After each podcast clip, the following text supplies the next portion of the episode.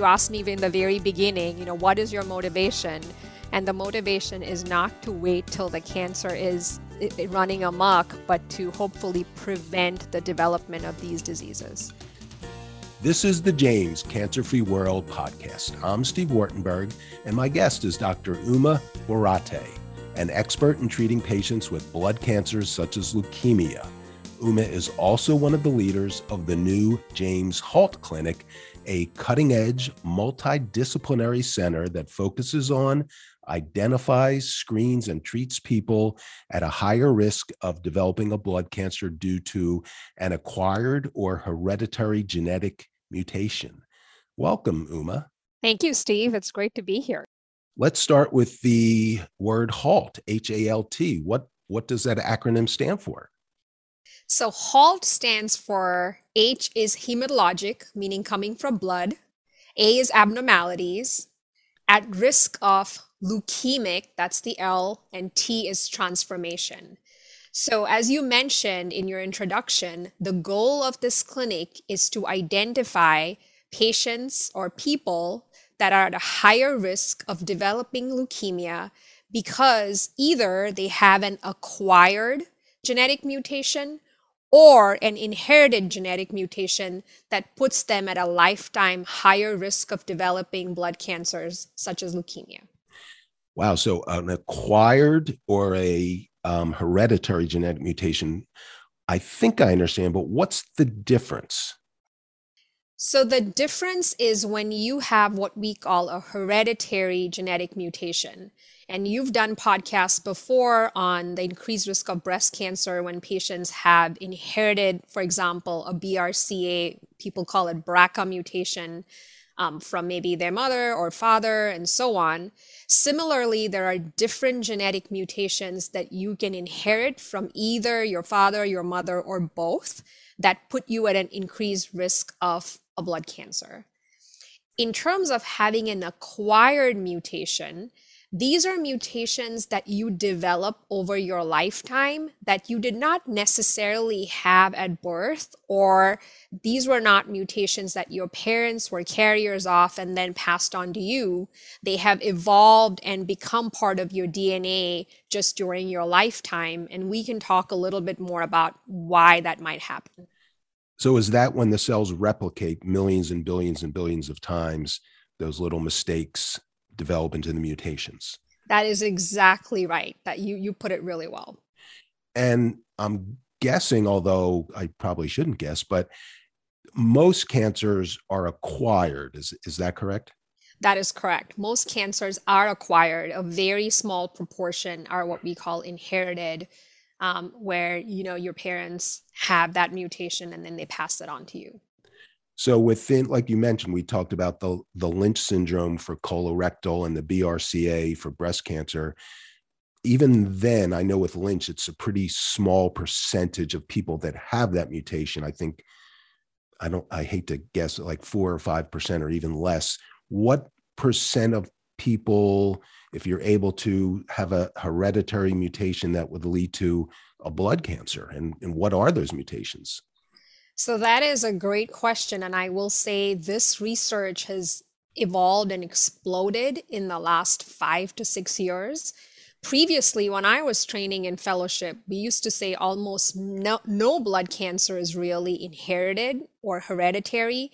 Now we know that with our research, up to 10% of all blood cancers can be inherited or due to a her- hereditary genetic mutation, as you mentioned there are a really large number of different mutations that can put you at risk of blood cancer that are inherited or hereditary.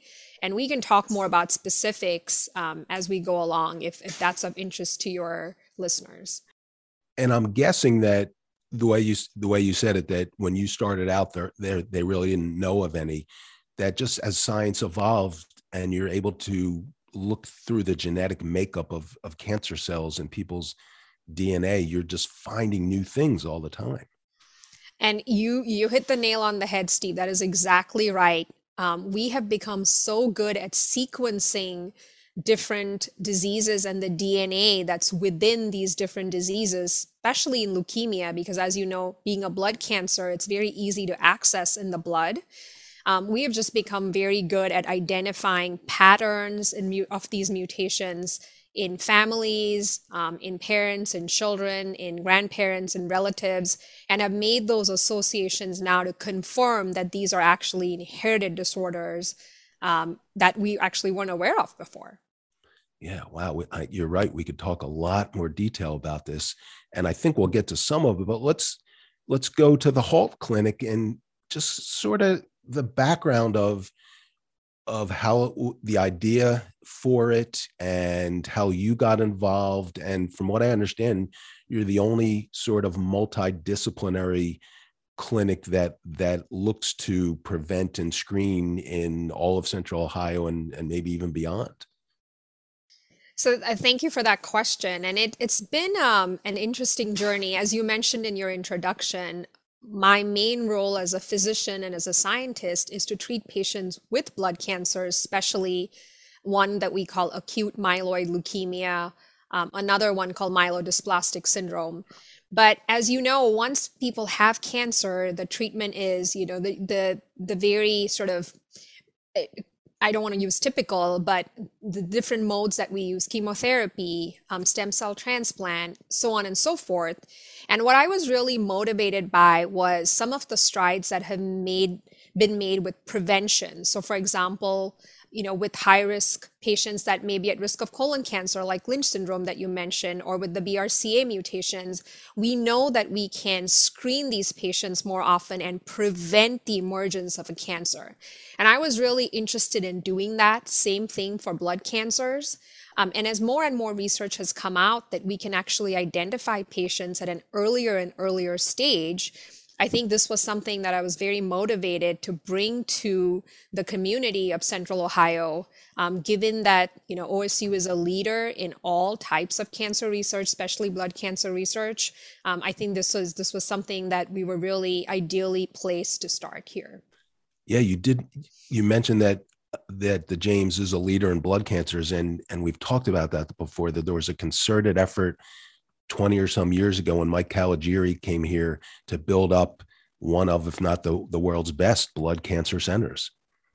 Exactly. And and we don't want to be complacent and rest on our laurels.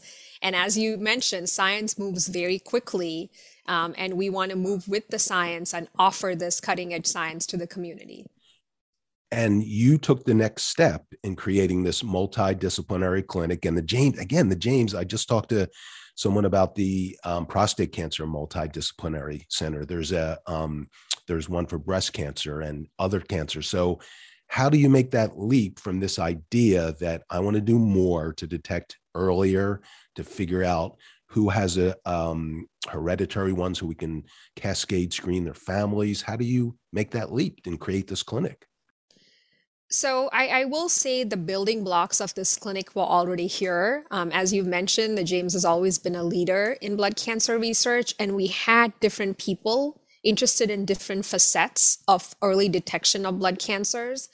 What I think I, I did was just bring them all together under one roof. Like you said, the multidisciplinary aspect of this is so important where you want you know the key people that form this clinic so you want the the physicians who can um, identify these patients, talk to them, and come up with a treatment plan.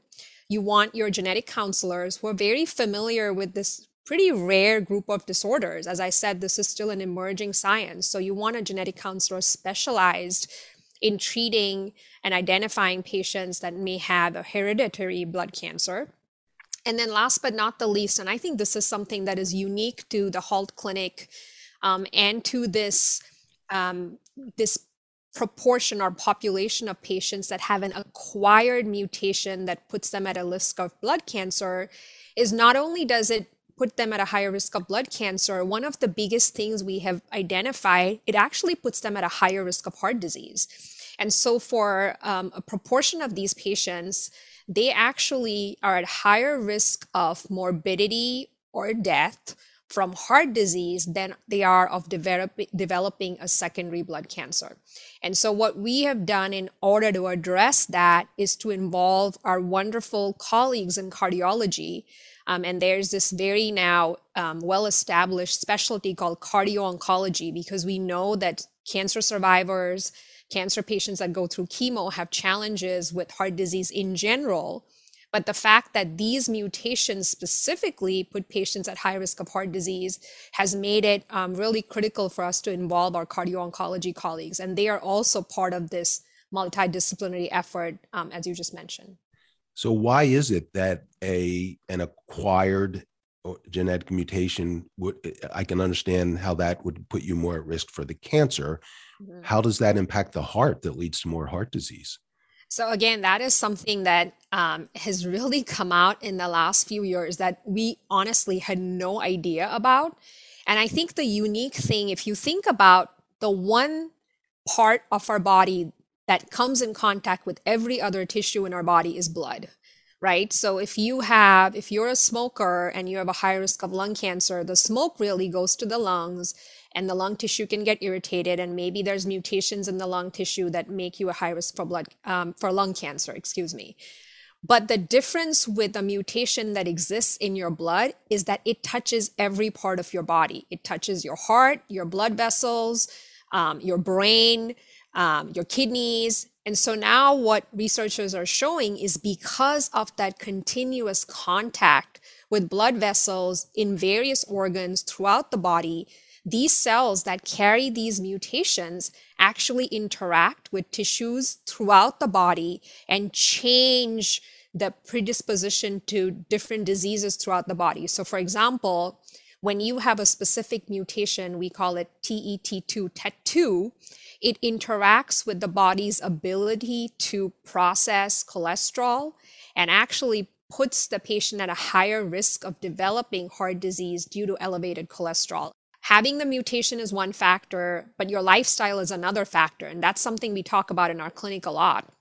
Patients actually do have some control over their lifestyle, um, healthy eating, exercise, lowering their cholesterol. They may not have control over whether they have the mutation or not, but there are things that they can do to minimize their risk of not just blood cancer, but specifically of heart disease, which typically is a much more um, eminent risk than the risk of developing blood cancer maybe five or 10 years down the road.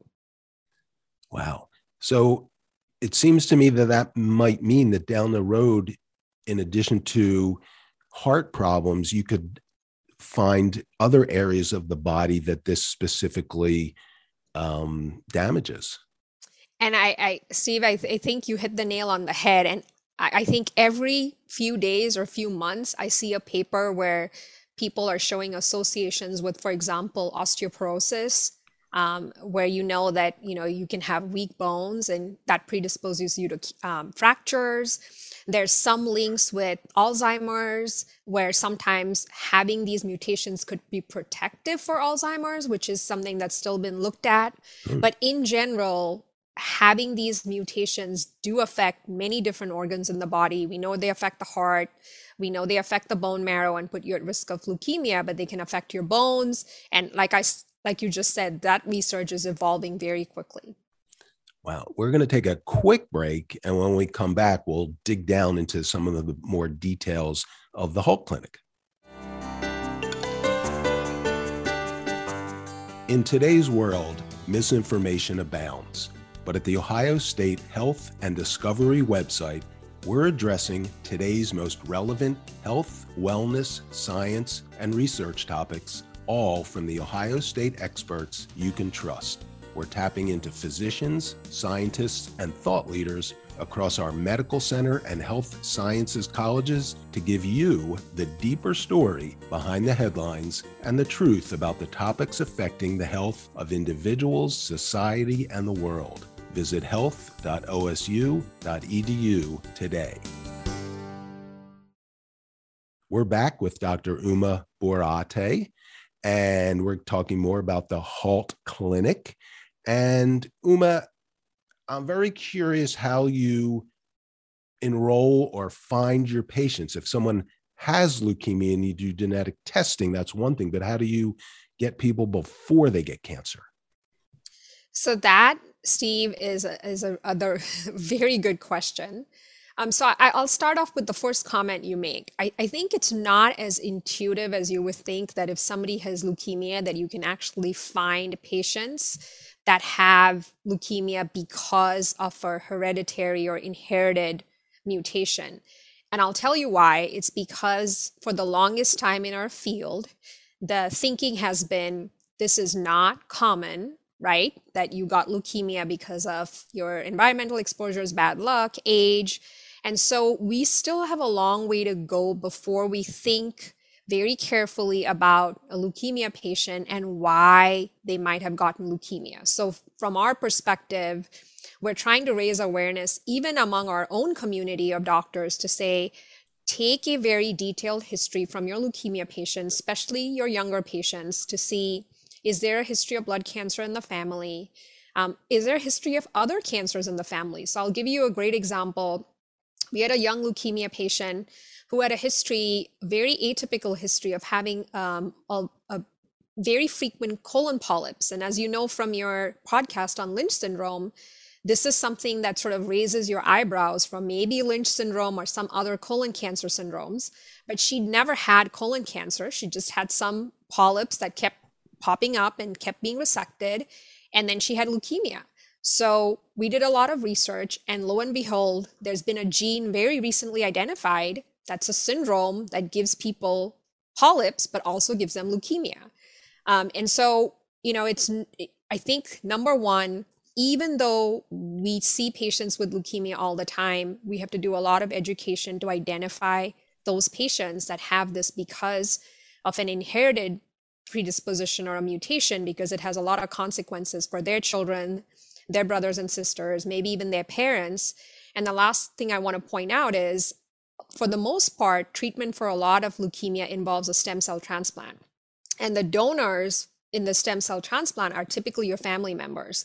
So identifying whether the leukemia is because of a hereditary mutation is important because the last thing you want is to get a stem cell donor from your family who may have the same mutation but just has not developed leukemia as yet. So eh, that's sort of the first population, as you mentioned, is being very aware of our leukemia patients and making sure you identify the ones that could have had an inherited predisposition. And it sounds like until recently that routine genetic testing to find the mutation that possibly caused the cancer just wasn't done because science, the technology wasn't there, particularly in smaller regional hospitals, and that comprehensive cancer centers like the James are turning that around that I, I, think you put it really well. Um, the technology wasn't there, the awareness and the education wasn't there. And I will say it still remains a challenge, even though the science is clear on this.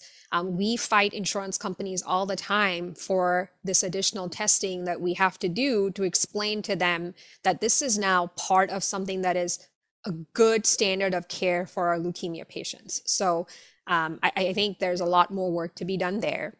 But with your other question of, you know, how do you identify patients before they develop leukemia? Let's say they, you know, how do you identify patients that just have a mutation and are walking around without even knowing it?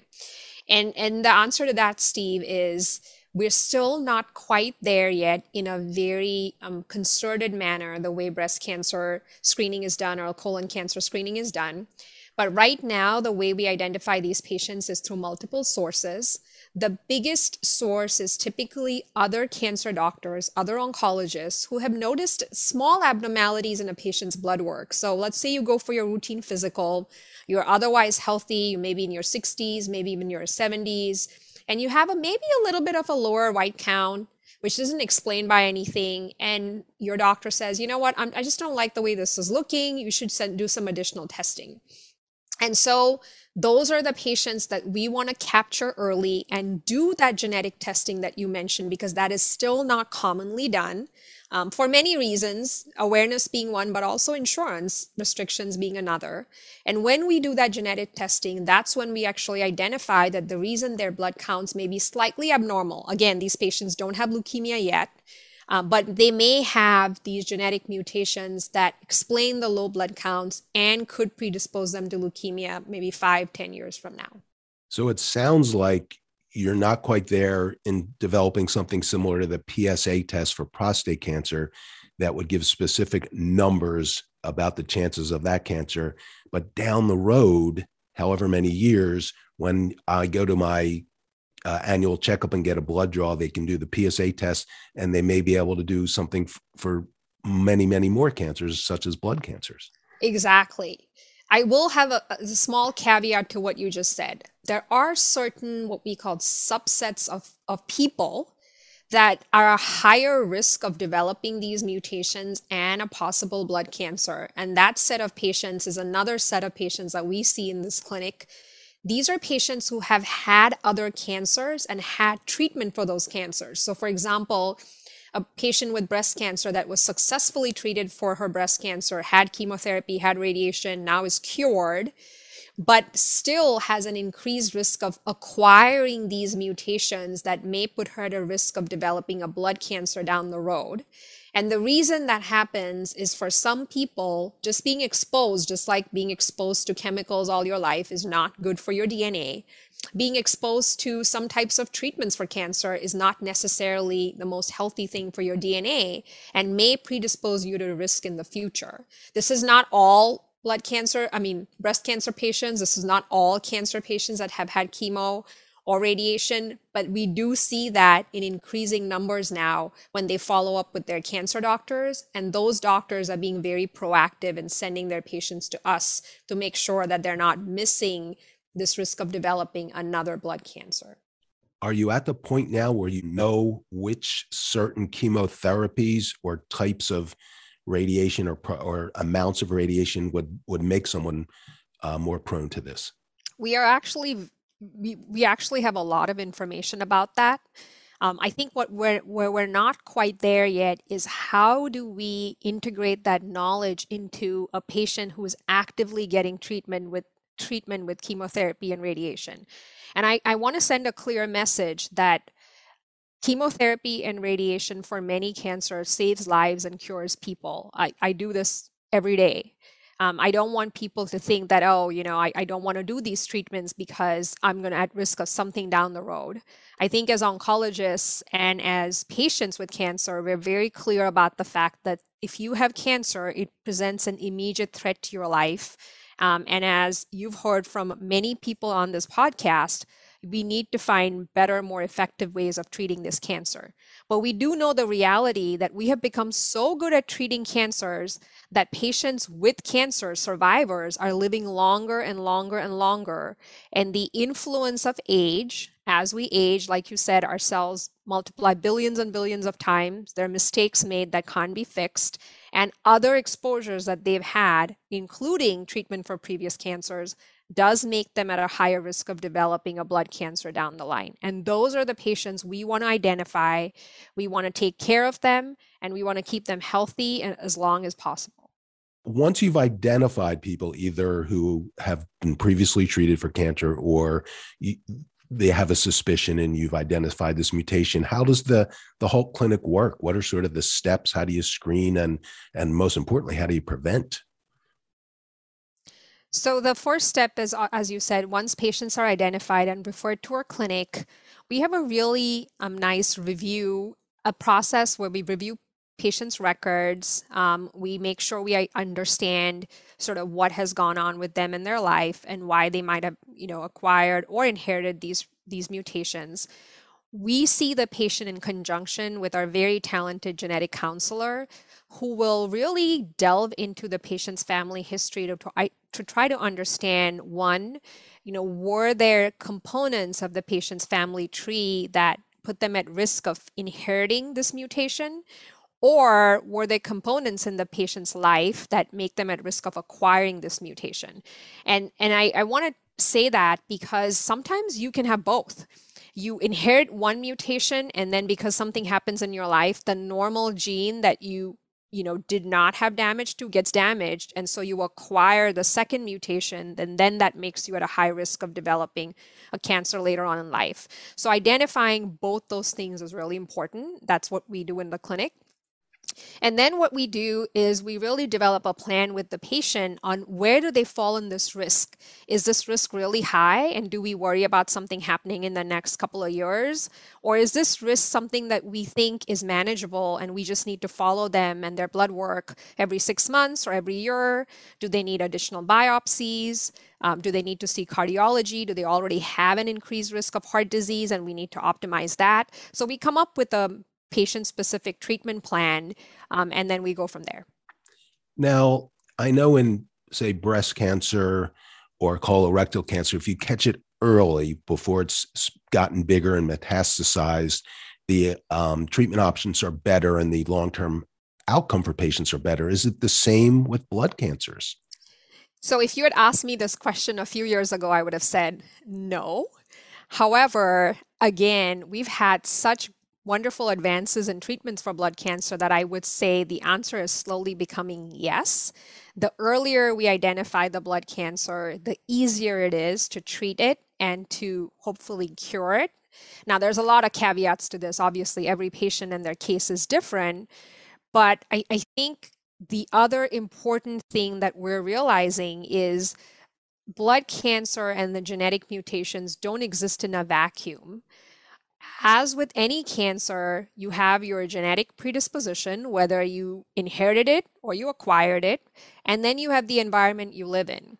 And one thing we do know that affects progression of this type of mutation or cancer is the presence of inflammation um, in your body. So, for example, if you have the tendency to have autoimmune diseases, we do know that that could interact with this mutation to increase your risk of developing a blood cancer down the road. So you ask the question, you know, how can you prevent it if you find it early? And one of the strategies that we're looking at is to intervene by decreasing the levels of inflammation in a person's body to try to minimize the risk of this mutation getting bigger and bigger down the road. And these are clinical trials that are very new um, that are being sort of looked at in multiple different places. But as far as we know, we're the only ones in this region that are offering these type of trials. Um, so we're really excited about the ability to actually, hopefully, change the natural history of progression and prevent the progression of this process.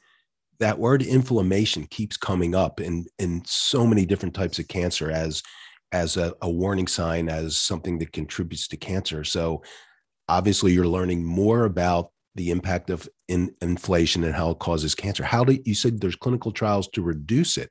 How do you reduce inflammation? So these clinical trials are still a, a work in progress. They're not open and widely available yet. We hope that we will have one in our clinic, uh, in the HALT Clinic, in the next few months. But um, the way we so there's multiple ways to target the very complex process of inflammation. But one of the more common ways is to target specific components that drive inflammation. And the word we use for these chemicals is cytokines. And it's a very complex set of chemicals that are released by your body by different cells that drive inflammation. And for some things, it's protective. It's protective against for example, viruses, bacteria, and so on and so forth. But in certain cases, if the inflammation is unchecked, it can actually be uh, um, harmful. And so there are different drugs that we use, and these are already being used in different autoimmune diseases like rheumatoid arthritis, that we can then give in a dose and a manner that can dampen or lower the levels of inflammation. And the goal is to study whether this can prevent the progression to an overt blood cancer over time. So, there, if this works, you can, this is prevention. This is amazing. Correct. And that, and again, very early days, but yeah. that is the hope of starting a clinic like this, you asked me in the very beginning, you know, what is your motivation? And the motivation is not to wait till the cancer is running amok, but to hopefully prevent the development of these diseases. Well, that that's what I want to end this with is motivation. You're someone who already early in your career you're seeing patients with blood cancers treating them but that wasn't enough you wanted to take it to the next level to create the HALT clinic what what does motivate you what gets you up in the morning to say i got to do more what we have now is great but we got to do more I think I am always motivated by my patients. And as you mentioned, it's not enough for me to treat patients once they've developed the cancer. Um, as with most cancers, majority of my patients that I see in my clinic are in their 60s and their 70s. They've worked hard their whole lives. They've saved money. They're looking forward to these golden years, as you call them, you know, retirement, grandkids, travel. Instead, they're just spending time in my clinic, you know, for various treatments, for transfusions, um, dealing with side effects of the treatment so we can hopefully prolong their lives and cure them. But I, I wish that it wouldn't have even come to that. I would love for us to do something proactively. So if we identify these processes early, we can intervene and let people live those years of their life, hopefully away from our clinics, um, and and spend them the way they want to. Yeah, that's a great point. That anything anytime you can prevent anyone from getting cancer or catch it very very early so they have long years of with great quality of life is is just an amazing goal thank you i couldn't have said it better thanks for joining us and maybe down the road you can update us on the HALT clinic You're very, it's very new so in a year or so you can touch base and fill us in on on some of the progress you've made that would be fantastic. I can't wait to to give you some exciting reports in in a little bit. This podcast is brought to you by the Ohio State University Comprehensive Cancer Center, Arthur G. James Cancer Hospital, and Richard J. Solove Research Institute. For more information, check out our website, cancer.osu.edu.